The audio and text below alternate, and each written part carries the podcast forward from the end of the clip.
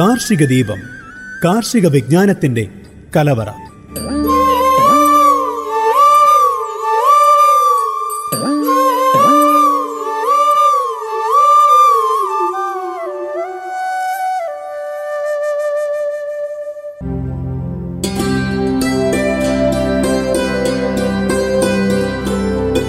നമസ്കാരം. Global radio ninety one point F M എല്ലാ പ്രിയപ്പെട്ട ശ്രോതാക്കൾക്കും കാർഷിക ദീപത്തിലേക്ക് സ്വാഗതം.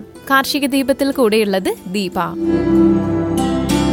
ഇന്ന് കാർഷിക ദീപത്തിൽ പറയാൻ പോകുന്നത് വിള സംസ്കരണത്തിന് സോളാർ ഡ്രയറിനെ കുറിച്ചാണ്. മഴയത്തും വെയിലത്തും ഇത് ഒരുപോലെ ഗുണം തരും.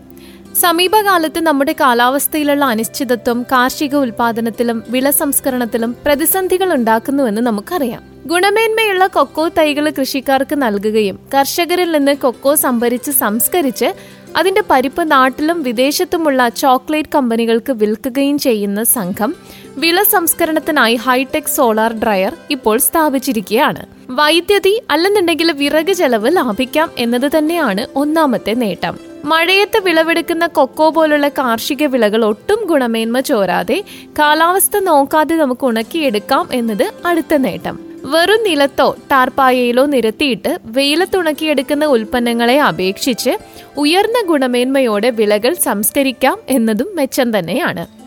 യു വി ഷീറ്റ് കൊണ്ട് തീർത്ത അറുപതടി നീളവും മുപ്പത്തിരണ്ടടി വീതിയുമുള്ള വിശാലമായ യൂണിറ്റാണ് ഇവരുടെ ഈ ഒരു സംഘത്തിനുള്ളത്. ഇതിന്റെ മധ്യഭാഗത്ത് ഇരുപതടിയോളവും വശങ്ങളിൽ പത്തടിയും ഉയരമുണ്ടാവും. ഇരുമ്പ് ചട്ടത്തിലുള്ള അലൂമിനിയം നെട്രയിൽ വിളകൾ നമുക്ക് ഉണക്കിയെടുക്കുകയും ചെയ്യാം. ഇത് രണ്ടര ലക്ഷം രൂപയാണ് ഇതിന്റെ മുടക്കെന്ന് പറയുന്നത്. അതിൽ ഒരു ലക്ഷം രൂപ സർക്കാർ സബ്സിഡിയും ലഭിക്കും. ഇതേ മാതൃകയിൽ വലിയ യൂണിറ്റുകൾ കർഷക സംഘങ്ങൾക്കും ചെറിയ യൂണിറ്റുകൾ ചെറുകിട കർഷകർക്കും നിർമ്മിക്കാവുന്നതാണ് എന്നാണ് അവർ പറയുന്നത്. ഇത് ഇതിനു മുൻപ് തന്നെ അതായത് ഏകദേശം ഒരു ഏപ്രിലൊക്കെ തന്നെ ഇത് നിർമ്മിച്ച ആൾക്കാരും ഉണ്ടായിരുന്നു. അതായത് ആ സമയം എന്ന് പറയുന്നത് കുറച്ച് വൈകിയാണെങ്കിലും വേനൽ മഴ കരുത്തോടെ തന്നെ പെയ്തു തുടങ്ങിയ സമയമായിരുന്നു. അതിന് പിന്നാലെ തന്നെ കാലവർഷവും എത്തി. അപ്പൊ കഴിഞ്ഞ ഏതാനും വർഷങ്ങളായി നമ്മുടെ സംസ്ഥാനത്ത് മഴയുടെ അളവ് കൂടുതലുമാണ്. അപ്പൊ അതുകൊണ്ട് തന്നെ കാർഷിക മേഖലയിൽ പലപ്പോഴും പ്രതിസന്ധിയും ഉണ്ടായിട്ടുണ്ട്. ഈ കാർഷികോൽപ്പന്നങ്ങൾ ഉണക്കിയെടുക്കുക എന്നതാണ് മഴക്കാലത്ത് കർഷകർ അഭിമുഖീകരിക്കുന്ന ഏറ്റവും വലിയ വെല്ലുവിളി. മഴ തോർന്നു വെയിൽ ലഭിച്ചാൽ പോലും ഉൽപ്പന്നങ്ങൾ ഉണങ്ങുന്നതിനായി പുറത്തിറക്കാൻ കഴിയാത്ത സ്ഥിതിയുമാണ്. അപ്പൊ ഞാൻ നേരത്തെ പറഞ്ഞതുപോലെ തന്നെ കൊക്കോയാണ് മഴക്കാലത്ത് ഏറെ ബുദ്ധിമുട്ടിലാക്കുന്ന വിള. പല കർഷകരും ഈ കൊക്കോ പുളിപ്പിച്ചുണക്കി പരിപ്പായിട്ടാണ് വിൽക്കുക. നല്ല വെയിലിൽ ഉണങ്ങുന്ന കൊക്കോ പരിപ്പിന് ഗുണവും നിലവാരവും ഉയരും. എന്നാൽ കഴിഞ്ഞ വർഷങ്ങളിൽ കൊക്കോ കർഷകർ നേരിട്ട പ്രധാന പ്രശ്നം മഴക്കാലങ്ങളിൽ കൊക്കോ സംഭരണ ഏജൻസികൾ വിപണിയിൽ നിന്ന് വിട്ടുനിന്നത് തന്നെയാണ്. കൊക്കോ പരിപ്പിൽ പുകയുടെ സാന്നിധ്യം കൂടുതലായതാണ് ഈ സംഭരണ ഏജൻസികളെ വിട്ടുനിൽക്കാൻ പ്രേരിപ്പിച്ചത്. അതുപോലെ ചോക്ലേറ്റ് നിർമ്മാണത്തിനായി പോകുന്ന കൊക്കോ പരിപ്പുകളിൽ പുകരുചി കയറിക്കഴിഞ്ഞാൽ വിപണിയിൽ ഇറക്കാൻ കഴിയുകയുമില്ല. ഇത്തരത്തിൽ പുകയുടെ സാന്നിധ്യം കണ്ടെത്തിയതിനെ തുടർന്ന് ഒരു പ്രമുഖ ഏജൻസിയുടെ രണ്ട് ലോഡ് കൊക്കോ ചോക്ലേറ്റ് നിർമ്മാതാക്കൾ തിരിച്ചയച്ചിരുന്നു. ഇതാണ് കൊക്കോ സംഭരണത്തിൽ മഴക്കാലത്ത് പ്രതിസന്ധി ഉണ്ടാകാനുള്ള ഒരു കാരണമെന്ന് പറയുന്നത്. അപ്പൊ എപ്പോഴും ഭക്ഷ്യയോഗ്യമായ വിധത്തിൽ സംസ്കരിക്കുക എന്നതാണ് ഓരോ കർഷകനും ചെയ്യേണ്ട പ്രാഥമിക കടമ. മഴക്കാലങ്ങളിൽ കൊക്കോ പോലുള്ള ഉൽപ്പന്നങ്ങൾ ഉണങ്ങിയെടുക്കാൻ ബുദ്ധിമുട്ടായതുകൊണ്ട് തന്നെയാണ് ഞാൻ ആദ്യം പറഞ്ഞ ഡ്രയറുകളെ എല്ലാവരും ആശ്രയിക്കുന്നത്. വൈദ്യുതി സോളാർ എന്നിവയിൽ പ്രവർത്തിക്കുന്ന ചെറുതും വലുതുമായ ഡ്രയറുകൾ ഉണ്ടെന്ന് പറഞ്ഞല്ലോ. എന്നാൽ ഇത്തരം വില കൂടിയ ഡ്രയറുകളിൽ നിന്ന് വിഭിന്നമായി സീറോ എനർജി ഡ്രയറുകളും ഇന്ന് കർഷകർ ഉപയോഗിക്കുന്നുണ്ട്. കുറഞ്ഞ ചെലവിൽ നിർമ്മിക്കാവുന്ന ഇത്തരം ഡ്രയറുകൾ നന്നായി വെളിച്ചം ലഭിക്കുന്ന സ്ഥലത്ത് സ്ഥാപിച്ചാൽ മാത്രം മതി. അപ്പൊ ഞാൻ നേരത്തെ പറഞ്ഞല്ലോ ഡ്രയർ ഉപയോഗിച്ച ആളുകൾ ഉണ്ടെന്ന് പറഞ്ഞില്ലേ? കോട്ടയം ജില്ലയിലെ കൂരോപ്പട സ്വദേശിയായ ജോയ്മോൻ ജെ വാക്കയിൽ സ്വന്തം കൃഷിയിടത്തിൽ സ്ഥാപിച്ചിട്ടുണ്ട് ഈ ഒരു ചെറു കൂടാരം. ചെലവ് കുറഞ്ഞ സോളാർ ഡ്രയറിന് അതൊരു ഉദാഹരണം തന്നെയാണ്. മരങ്ങളുടെ ശല്യമില്ലാത്ത സ്ഥലത്ത് തറ കെട്ടി ഇരുമ്പ് പൈപ്പുകൾ ഉപയോഗിച്ച് കൂടാരം നിർമ്മിച്ചിട്ട് യു വി ഷീറ്റ് പതിപ്പിച്ചാണ് അദ്ദേഹം സീറോ എനർജി ഡ്രയർ നിർമ്മിച്ചിരിക്കുന്നത്. അൻപത് ചതുരശ്ര അടിയിലെ താഴെ മാത്രമാണ് ഈ ഡ്രയറിന്റെ തറയുടെ വലുപ്പം. ഉള്ളിൽ രണ്ട് വശങ്ങളിലായി തട്ടുകൾ നിർമ്മിച്ചിട്ടാണ് ഉൽപ്പന്നങ്ങൾ ഉണങ്ങാനായിട്ട് വെക്കുന്നത്. കൊക്കോ വാഴയ്ക്ക വാഴപ്പഴം തുടങ്ങിയവയെല്ലാം ഡ്രയറിൽ അദ്ദേഹം ഉണക്കുന്നുണ്ട്. അപ്പൊ ഈ ജോയ്മോൻ എന്ന കർഷകന്റെ അദ്ദേഹം വാങ്ങിയ ഡ്രയറിന്റെ വലിയ പതിപ്പാണ് കാസർഗോഡ് ഭീമനടി സ്വദേശി സെബാസ്റ്റ്യൻ ബി അഗസ്റ്റിൻ ഉള്ളത് കമാന ആകൃതിയിൽ അൻപതടിയോളം നീളത്തിലാണ് അദ്ദേഹത്തിന്റെ സീറോ എനർജി ഡ്രയർ നിർമ്മിച്ചിരിക്കുന്നത്. പ്രതികൂല കാലാവസ്ഥയിലും അടയ്ക്ക ഉൾപ്പെടെയുള്ള വിളകൾ ഉണങ്ങാൻ ഈ രീതി പ്രയോജനപ്പെടുത്തുകയും ചെയ്യുന്നുണ്ട്.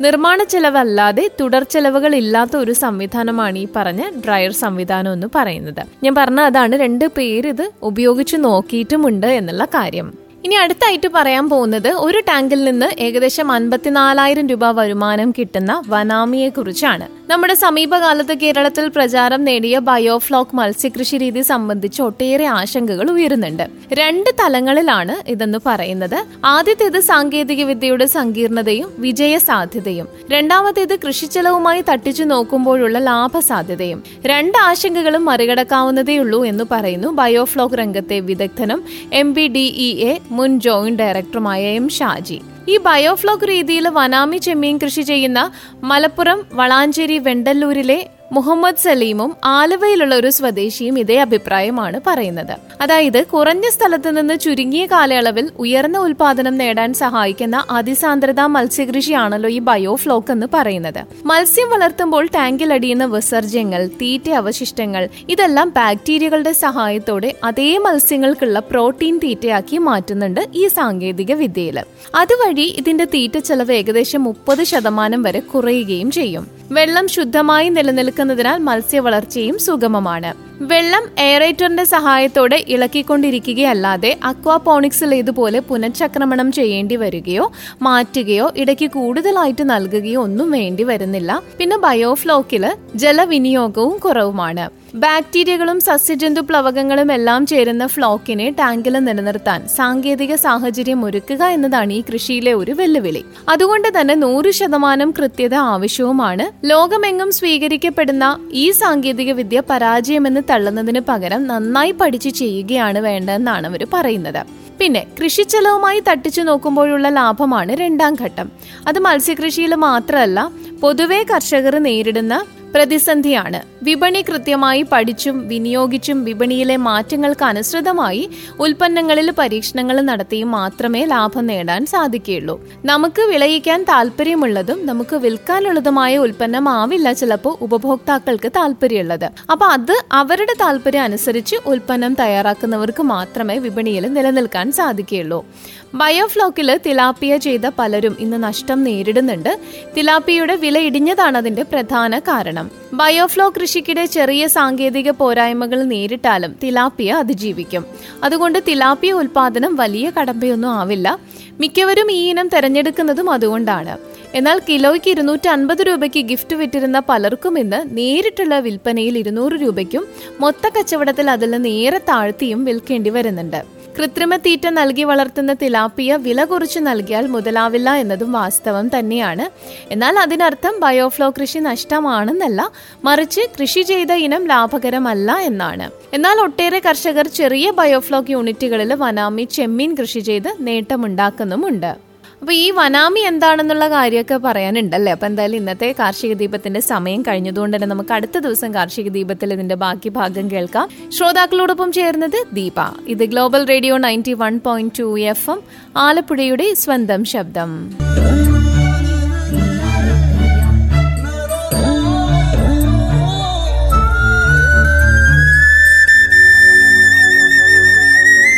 കാർഷിക ദീപം കാർഷിക വിജ്ഞാനത്തിന്റെ കലവറ.